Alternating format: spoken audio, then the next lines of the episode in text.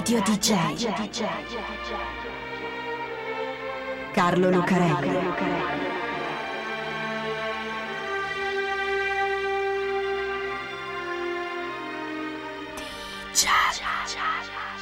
Carlo Lucarelli presenta Di Giallo, il radiodramma di Radio DJ. Salve a tutti, siete su Radio DJ, questo è Di Giallo e io sono Carlo Lucarelli, qui assieme a Fabio B per raccontarvi un'altra delle nostre strane, misteriose e incredibili storie. Quando si parla di sport, spesso, si parla anche di tante altre cose che non c'entrano, tipo la violenza, per esempio, le coltellate tra ultra che non dovrebbero neanche esistere, oppure il crimine, con le scommesse truccate, il doping o il riciclaggio, insomma, tante cose che non c'entrano. E la politica? C'entra qualcosa con il calcio o con lo sport in generale? Forse sì o forse no, ma comunque finisce spesso per entrarci, sia nel bene che nel male. Ecco, questa è una storia in cui la politica entra nel calcio in tutti e due i modi. Perché questa è la strana, incredibile e misteriosa storia di Mattias Sindelar, il Mozart del pallone. Cominciamo con una fotografia, che però non esiste.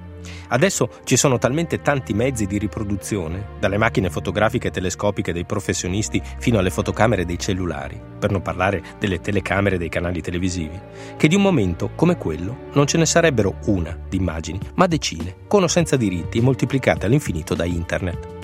Allora invece era il 1938 e di telecamere e macchine fotografiche non è che ce ne fossero tantissime. Certo, l'occasione è importante, una partita di calcio, ma non una partita come tutte le altre, la partita della riunificazione. Sì, perché meno di un mese prima, il 12 marzo, dopo una serie di trattative internazionali, atti di provocazione, attentati, tentativi di colpi di Stato, rimpasti di governo e, soprattutto, i carri armati nazisti che varcano il confine, l'Austria era stata annessa alla Germania di Hitler, diventando parte integrante del Terzo Reich. Così le autorità sportive dei due paesi, che adesso erano diventati uno, avevano deciso di giocare una partita amichevole tra le due ex nazionali, Germania contro Austria, e poi fine, solo Germania, dal momento che l'Austria non c'è più.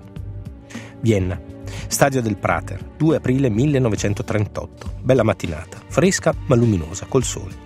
La partita è finita e i giocatori delle due squadre sono davanti alla tribuna delle autorità politiche, che essendo quello il momento e il contesto sono per la maggior parte in divisa bruna, svastiche nere in campo rosso un po' dappertutto. Bene, davanti alla tribuna, sul prato del campo sportivo ci sono i giocatori delle due squadre. Quelli della Germania un po' più seri perché hanno perso, quelli austriaci più allegri perché hanno vinto 2-0, ma che importa, stessa nazione, stessa squadra.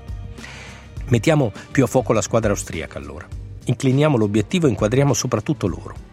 11 giocatori, spettinati, sudati, anche sporchi, perché un po' di fango, anche in una giornata come quella, c'è sempre. Maglie rosse e pantaloncini bianchi, calzettoni su e calzettoni giù, sbucciature alle ginocchia.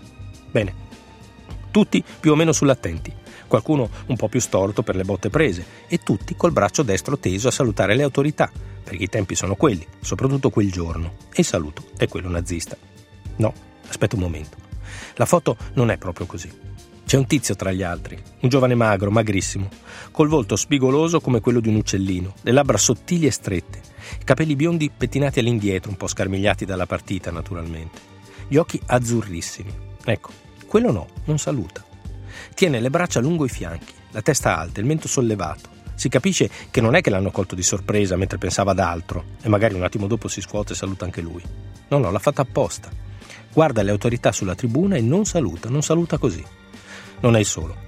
Ce n'è anche un altro che si chiama Carl Sesta, neanche lui saluta, e resta con le braccia giù, ma noi ci concentriamo sul suo compagno, perché tutte e due hanno segnato un gol in quella partita, facendo vincere la loro squadra, ma per adesso a noi interessa quell'altro, Mattias Sindela, il Mozart del pallone. Lo chiamano così per due motivi.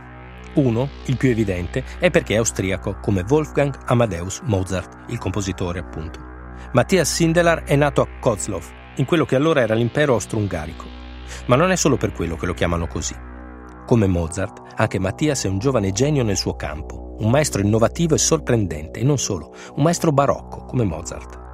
Mattias Sindelar non è un carro armato, non è neanche uno che prende la palla e schizza via. Sindelar è uno che ricama, che sembra giocare in punta di piedi, con rapide giravolte e passaggi brevi. Troppe note, dicevano i compositori classici di Mozart, che invece stava inventando un modo nuovo e molto più moderno di fare musica. Ecco, così è anche Sindelar, capace di prendersi la palla a metà campo e dribblare tutti, ricamandoci attorno, fino a tirare in rete e fare gol con una precisione assoluta. È il suo stile. E un po' è dovuto anche alla sua conformazione fisica, perché Mattias è magrissimo, ha anche un soprannome, Carta Velina, che la dice lunga, mica lo chiamano il rinoceronte. E infatti nei contrasti ci rimette lui e finisce spesso in infermeria se non all'ospedale. Per questo cerca di non farsi prendere, il mago della finta, Cercano di bloccarlo da una parte e già lui ha fatto il giro e scappa da quell'altra. E non è soltanto una questione di fisico, è anche paura. Nel 1929, quando cominciava ad affermarsi come giocatore, Mattias era scivolato sul bordo di una piscina e si era fatto male ad un menisco e per un pelo la sua carriera non era finita lì. Una paura che non l'aveva mai lasciato e per questo giocava sempre con il ginocchio fasciato, anche se in realtà non ne aveva più bisogno. Oddio, non è che finire infortunato poi fosse sempre questo guaio. Nel 1934, per esempio, aveva giocato in Italia ai mondiali di calcio. Si era preso una brutta botta ed era finito in ospedale a Milano. E lì aveva conosciuto questa infermiera, Camilla, con la quale si era stabilmente fidanzato. Nonostante la paura, però, non si era mai fermato. Nonostante l'apparenza gracile e indifesa, Vladimiro Caminiti, per esempio, un grande giornalista sportivo, nonché poeta, lo definisce uno stelo sottile appeso a due grandi occhi azzurri. E Vittorio Pozzo, allenatore e poi giornalista, diceva che visto di fianco Sindelar sembrava trasparente, come se sua madre, appena nato, ci si fosse seduta sopra per sbaglio. Ecco, nonostante l'apparenza, Mattias è uno tosto, che supera un'infanzia difficile in una famiglia poverissima, con il padre che muore sulle trincee della Prima Guerra Mondiale, costringendolo a mettersi a lavorare per mantenere sua madre e le sorelle, ma che non molla il suo sogno e continua a darci dentro fino a diventare il più grande calciatore austriaco di tutti i tempi. Quella mattina del 3 aprile 1938 lo stadio Prater di Vienna è pieno. È l'ultima partita della loro nazionale e per l'occasione i calciatori austriaci hanno cambiato divisa. Non più i soliti calzoncini neri con la maglia bianca, ma maglia rossa e calzoncini bianchi, che sono i colori della bandiera austriaca. Perché, nonostante il plebiscito, che si terrà qualche giorno dopo, il 10, con la casellina del sì all'annessione alla Germania, l'Anschluss si chiama, bella grande e centrata nel foglio, quella del no più piccola in fondo, nonostante il 99 passa per cento di austriaci che si sono dichiarati favorevoli, non è che siano proprio tutti così felici di essere diventati tedeschi. Comunque, lo stadio è gremito di gente. La tribuna delle autorità è piena di gente in divisa, nazisti austriaci e nazisti tedeschi, fischio d'inizio e si gioca. I tedeschi sono forti, ma la squadra austriaca è una delle migliori d'Europa, il Wunder Team lo chiamano, la squadra dei sogni. Ma soprattutto c'è Sindelar così bravo e soprattutto così amato, che fin dall'inizio prende in mano la partita e nel secondo tempo, al 62esimo, boom, segna un gol alla Germania. Lo stadio esplode, la tribuna delle autorità un po' meno. Soprattutto quando, al 71esimo minuto, Carl Sesta prende la palla e segna il gol della vittoria. 2-0. L'Austria vince e la Germania perde. Politicamente era meglio il contrario. Un po' come per dire che la grande Germania è nella logica naturale delle cose, vince sempre, e per vincere bisogna stare con lei. Invece no. Succederà ancora, nel 1942 con la partita della morte, una bella storia tragica che abbiamo già raccontato, dove i calciatori ucraini della Start vincono una partita di propaganda contro la squadra dell'esercito tedesco che occupa il paese. Gliel'avevano anche detto agli ucraini. Vi ammazziamo tutti se vincete voi, ma come si fa? Con lo stadio così pieno di gente che ha solo quella soddisfazione. E così, boom, 5 a 3, con l'ultimo gol che non lo tirano neanche apposta, per dimostrare che in campo e nello spirito sono più forti loro dei nazisti. Ma qui va bene lo stesso, non è così grave che abbia vinto l'Austria, in fondo tra poco diventeranno una squadra sola. La Germania si annetterà tutti quei calciatori bravissimi del Wunder Team e diventerà una squadra tra le più competitive in Europa, che vuol dire nel mondo. C'è questo Sindelar, per esempio, che sembra sì fatto di carta velina, altro che gli eroi ariani della propaganda, però è bravissimo, amatissimo, incredibilmente popolare. Fa anche la pubblicità, uno dei primi. Le ditte di orologi, di vestiti e di generi alimentari gli danno un sacco di soldi perché faccia la reclama ai loro prodotti. E invece no. Dopo la partita, Mattias se ne resta col braccio giù, come sesta, a guardare i gerarchi nella tribuna. E quando la nazionale austriaca si fonde con quella tedesca, lui rifiuta le convocazioni. Il ginocchio, dice. Continua a giocare nella squadra di Vienna, continua a ricamare sul campo come Mozart sullo spartito e a fare gol, ma quando lo chiamano per la nazionale, ai, il ginocchio, che peccato, non può. Un giorno, quando incontra per la strada il vecchio presidente della sua squadra, che è ebreo e quindi secondo le leggi razziali è stato estromesso dall'incarico, lo sentono dire: Il nuovo Führer dell'Austria Vienna ci ha proibito di salutarla, ma io vorrò sempre dirle buongiorno ogni volta che avrò la fortuna di incontrarla. Sport e politica, come durante la partita della morte o in tante altre occasioni, non solo di calcio, dove le macchine fotografiche invece sì erano presenti. Olimpiadi di Città del Messico 1968, 16 ottobre per esempio.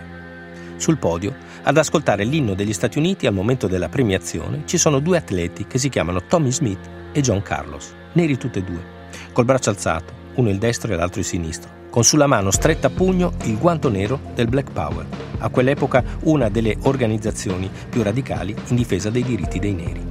Braccio sinistro e braccio destro perché avevano un solo paio di guanti e avevano dovuto dividerli avevano appena ammazzato Martin Luther King e Bob Kennedy. Gli studenti di colore andavano ancora in certe università scortati dalla Guardia Nazionale, ancora bagni per i bianchi e bagni per i neri, tutte quelle cose. Ed ecco che Smith e Carlos portano un atto politico di protesta dentro il recinto dei Giochi Olimpici, alzando il braccio, come Sinderland invece l'aveva tenuto abbassato.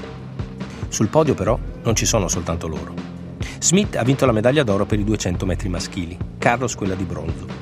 Sul gradino del secondo classificato, con la medaglia d'argento, c'è un bianco, un australiano che si chiama Peter Norman. I colleghi stanno compiendo quel gesto alla Black Power a sostegno di un movimento che si chiama Olympic Project for Human Rights, progetto olimpico per i diritti umani. E Norman, che le braccia le tiene lungo i fianchi, ha però sulla tuta l'adesivo del progetto. Glielo avevano detto che avrebbero fatto quella cosa di alzare il pugno col guanto durante l'inno nazionale e lui aveva risposto che era d'accordo. I stand with you starò con voi. L'aveva pagata anche lui, perché non è che l'Australia di allora in fatto di discriminazione razziale fosse meno dura degli Stati Uniti. infatti Norman era stato criticato dalla stampa, rimproverato dalle autorità sportive, di fatto escluso da un sacco di cose e per tanto tempo dimenticato anche da chi voleva ricordare la protesta di Smith e Carlos, che però era anche la sua, perché c'era anche lui su quel podio assieme a loro. I'll stand with you.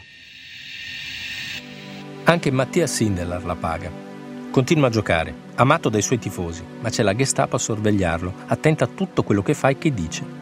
Non è che lo possono arrestare uno così, non ancora almeno. Con la guerra le cose si faranno più esplicite e più dure, ma in quel momento il Mozart del pallone è ancora intoccabile. Poi, all'improvviso, una mattina di gennaio del 1939, meno di un anno dopo quel gesto di protesta alla rovescia rispetto ai colleghi a Città del Messico, Mattia Sindelar muore. Un incidente li trovano nel loro appartamento di Vienna, lui e Camilla, uccisi dalle esalazioni di monossido di carbonio. Un incidente. Un caminetto che funzionava male, le finestre sigillate per il freddo, si sa come vanno certe cose, ne succedono tante di disgrazie. Qualcun altro sussurra invece che si tratti di suicidio.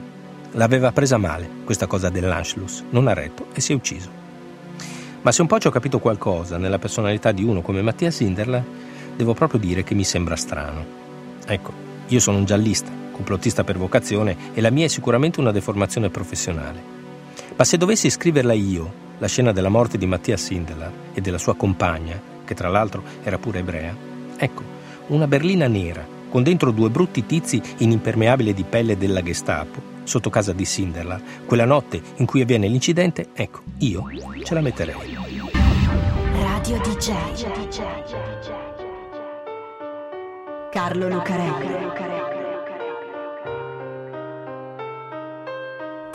Cha